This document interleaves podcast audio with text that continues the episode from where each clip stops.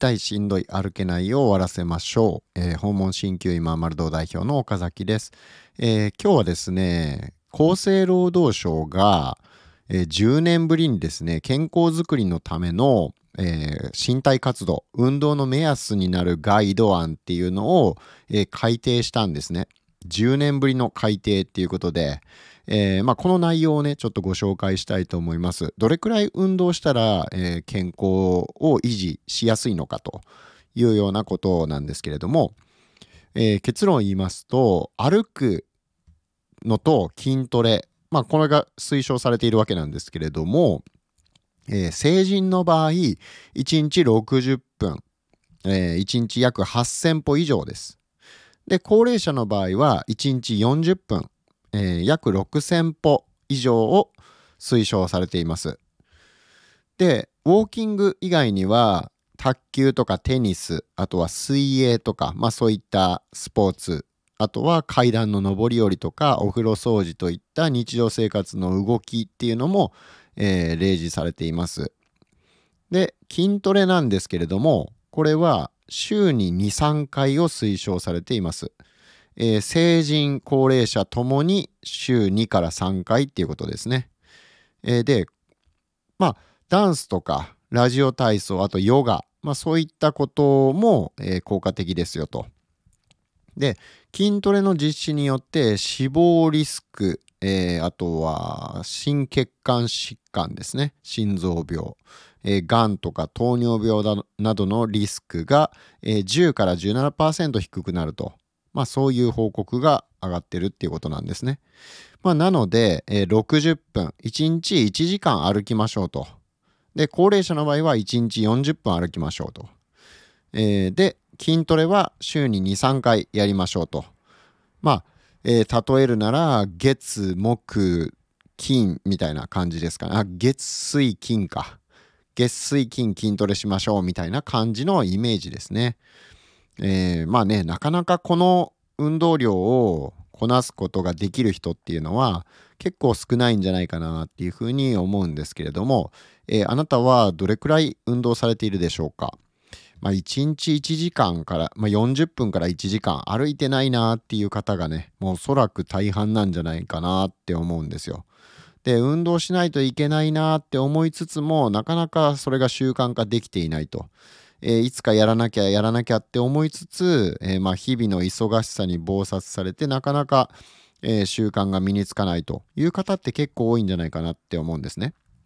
でまあ僕が、えー、まあ、患者さんにセルフエクササイズとかトレーニングの指導をする機会が多いんですけれども、まあ、そういった時に、えー、ちょっとねアドバイスしていることとか、まあ、一緒にこういうことをやってみましょうっていうことでね、えー、やっていることがあるのでそれをお伝えしていきますね。えまあそれを聞くことで、ま、継続率を高めることができます。えー、なかなか運動続かないなっていう方にね、ぜひ、えー、これを参考にしてみてほしいんですね。で、まず3つあるんですけれども、1つ目が、えー、動員と誘引を明確にするっていうことです。動員と誘引。えー、っとね、動員っていうのは、これは、えー、欲求とか願望のことです。えー、まあ、誰々さんみたいになりたいとかですね。えー、まあ、10キロ痩せたいとかですね、えー、歩いた時にしんどいあの姿勢がねすごい綺麗な状態で歩きたいとか、まあ、そういう願望とか欲求のことですね。で誘引っていうのはその願望を実現するための方法とか目標っていうことになります。まあこれはトレーニングの内容っていうことなんですけれども要はゴールは何なのかっていうのを明確にするっていうことです。でそのゴールにたどり着くための手段を明確にするっていうことですね。ゴールがどこにあるのか。まあ、例えば山の頂上に登りたいと。富士山の頂上がゴールですと。でそのゴールにたどり着くためには、えー、どんな手段があるのか。まあ、えー、トレーニングしておかないといけないでしょうし、あとは持っていくものとかね、えー、を何にするかとか、えあとは服、まあ、服じゃないわ。あの飲み物どういうものを用意しておくか。どれくらい用意しておくかとか、えー、じゃあ何時に出発して何時ぐらいには、えー、頂上に登っておかないといけないかとかっていうそういう計画がありますよね。でまあそういったものですね、えー、ゴールはどこなのか。そしてそのゴールにたどり着くための手段は何なのかっていうところ。で、えー、これがすごく大事になってきます。でですね次なんですけれども、えー、理由を明確に伝えるっていうことですね、えー、先ほど僕が動因と誘因っていうのが大事ですよっていう話しましたね、えー、でもあえてえー、なんでかっていう理由をちょっとぼかしたんですね。で、そうすると、なんかね、こう、まあ、それは大事そうだなっていうのはわかるんだけれども、はっきりと理由がわからないと、なんかね、人っていうのは行動に結びつかないもんなんですよ。こうしたらいいですよってだけ言われても、あ、そうなんだ。で終わっちゃうことが多いっていう話ですね。で、理由がわからないと、なかなか行動に結びつかないっていうところは、えー、まあこれいろんな実験でもう明らかになってるんですね。で人間っていうのはなんでそれやらなきゃいけないのかあとはなんでこの方法じゃなきゃダメなのか他の方法じゃなくてこの方法がいい理由は何なのかそれがわからないとなかなか行動できないんですよ。逆に言うと理由が明確だったら覚悟が決まって行動しやすくなるんですですね。で自分の頭の中でなんかこの方法がいいって言われたけどもっと別にいい方法があるんじゃないかって言われたら、えー、なんか他にね無数の選択肢がまだあるかもしれないっていうふうにこの方法がベストじゃないかもしれないっていうふうに疑ってる状態ってなかなかそれやろうっていう覚悟が決まらない決まらないんですね。なのでなんでそれをやるのかなんで他の方法じゃなくてこの方法がダメこの方法じゃなきゃダメなのかっていうそういう理由を丁寧にまあえっ、ー、とまあ僕もなるべく伝えるようにしているんですけれどもその理由がちゃんと伝わってないと理由がわからないとなかなかそれは行動に結びつかないからなんですね。なのであなたは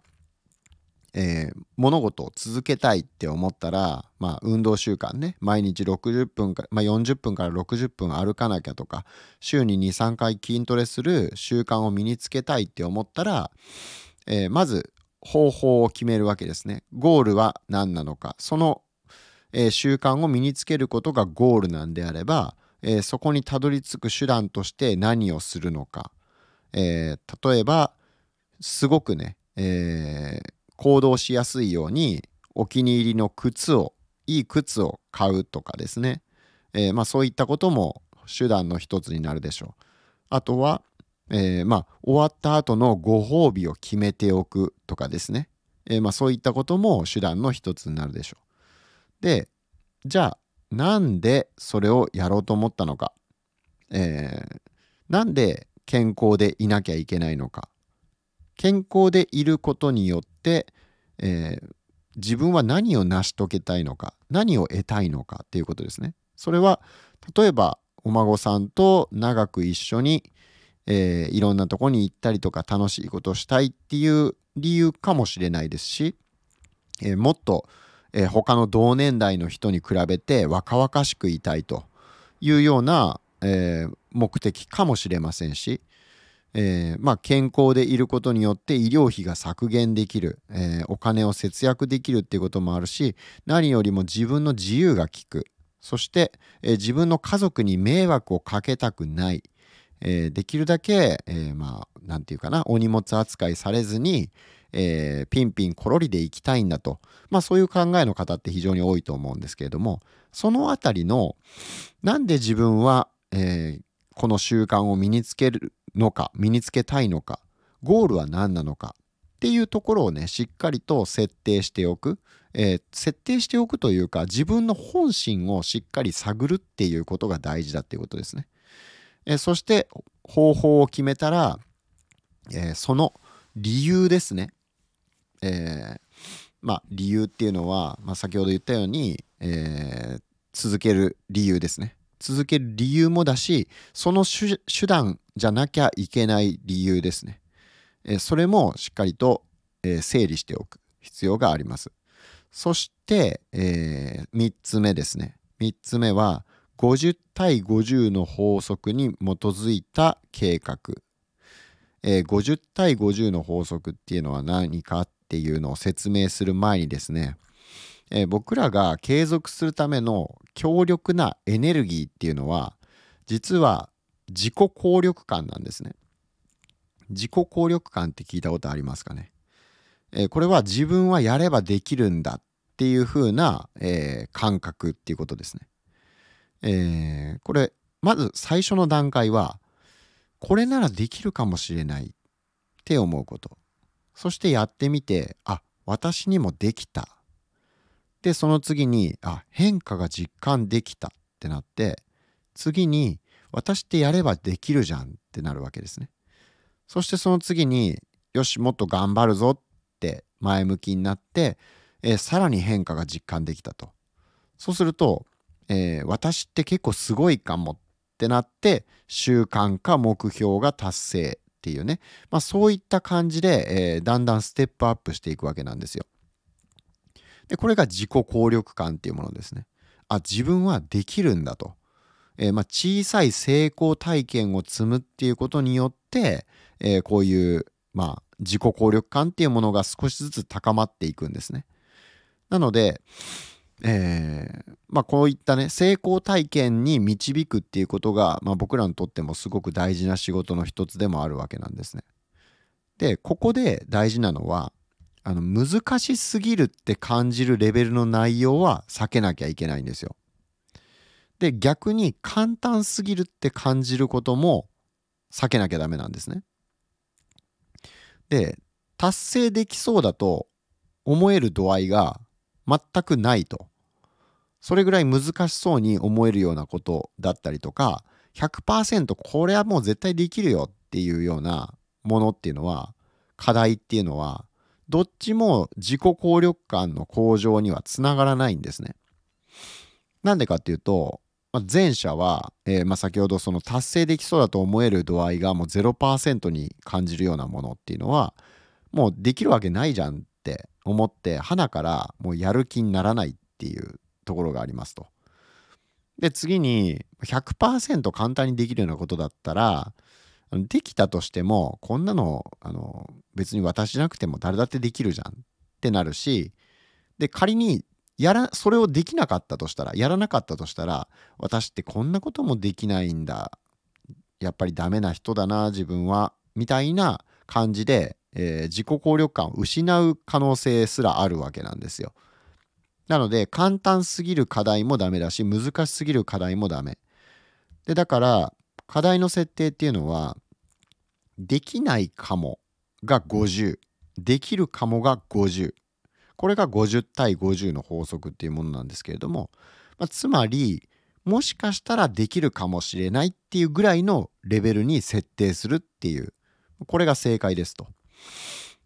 で、えー、リハビリとか、まあ、エクササイズで小さい目標達成成功体験っていうのを繰り返すことで自己効力感が、えー、少しずつ高まっていきますよと。でこれが高くなっていくとですね自信がついてあの勝手にね、あのやりたくなるんですよセルフエクササイズとかリハビリを。でなので、えー、このね、え、まあ、もしかしたらできるかもしれないっていうぐらいの、え、ハードルの設定にすると。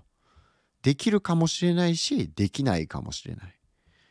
まあそれくらいの、えちょっと難しいなっって感じるぐらいの課題をやっていく中で自分ができたって成長を実感できるようなことがあればこれはねどんどんどんどん習慣化に向けてね、えー、前進できるわけなんですよ。なのでまとめると、えー、1つ目がゴールを設定するっていうことですね。えー、動員と誘引を明確にする。ゴールを設定してそこにたどり着くための手段を決めるっていうことです。で2つ目が理由を明確にするっていうことですね。えー、人は何でそれやらなきゃいけないのかっていうね理由がはっきりと分かってなかったらなかなか行動できないっていう話しました。なので、えー、なんでそれをやるのかっていうこととなんで、えー、その方法じゃなきゃダメなのか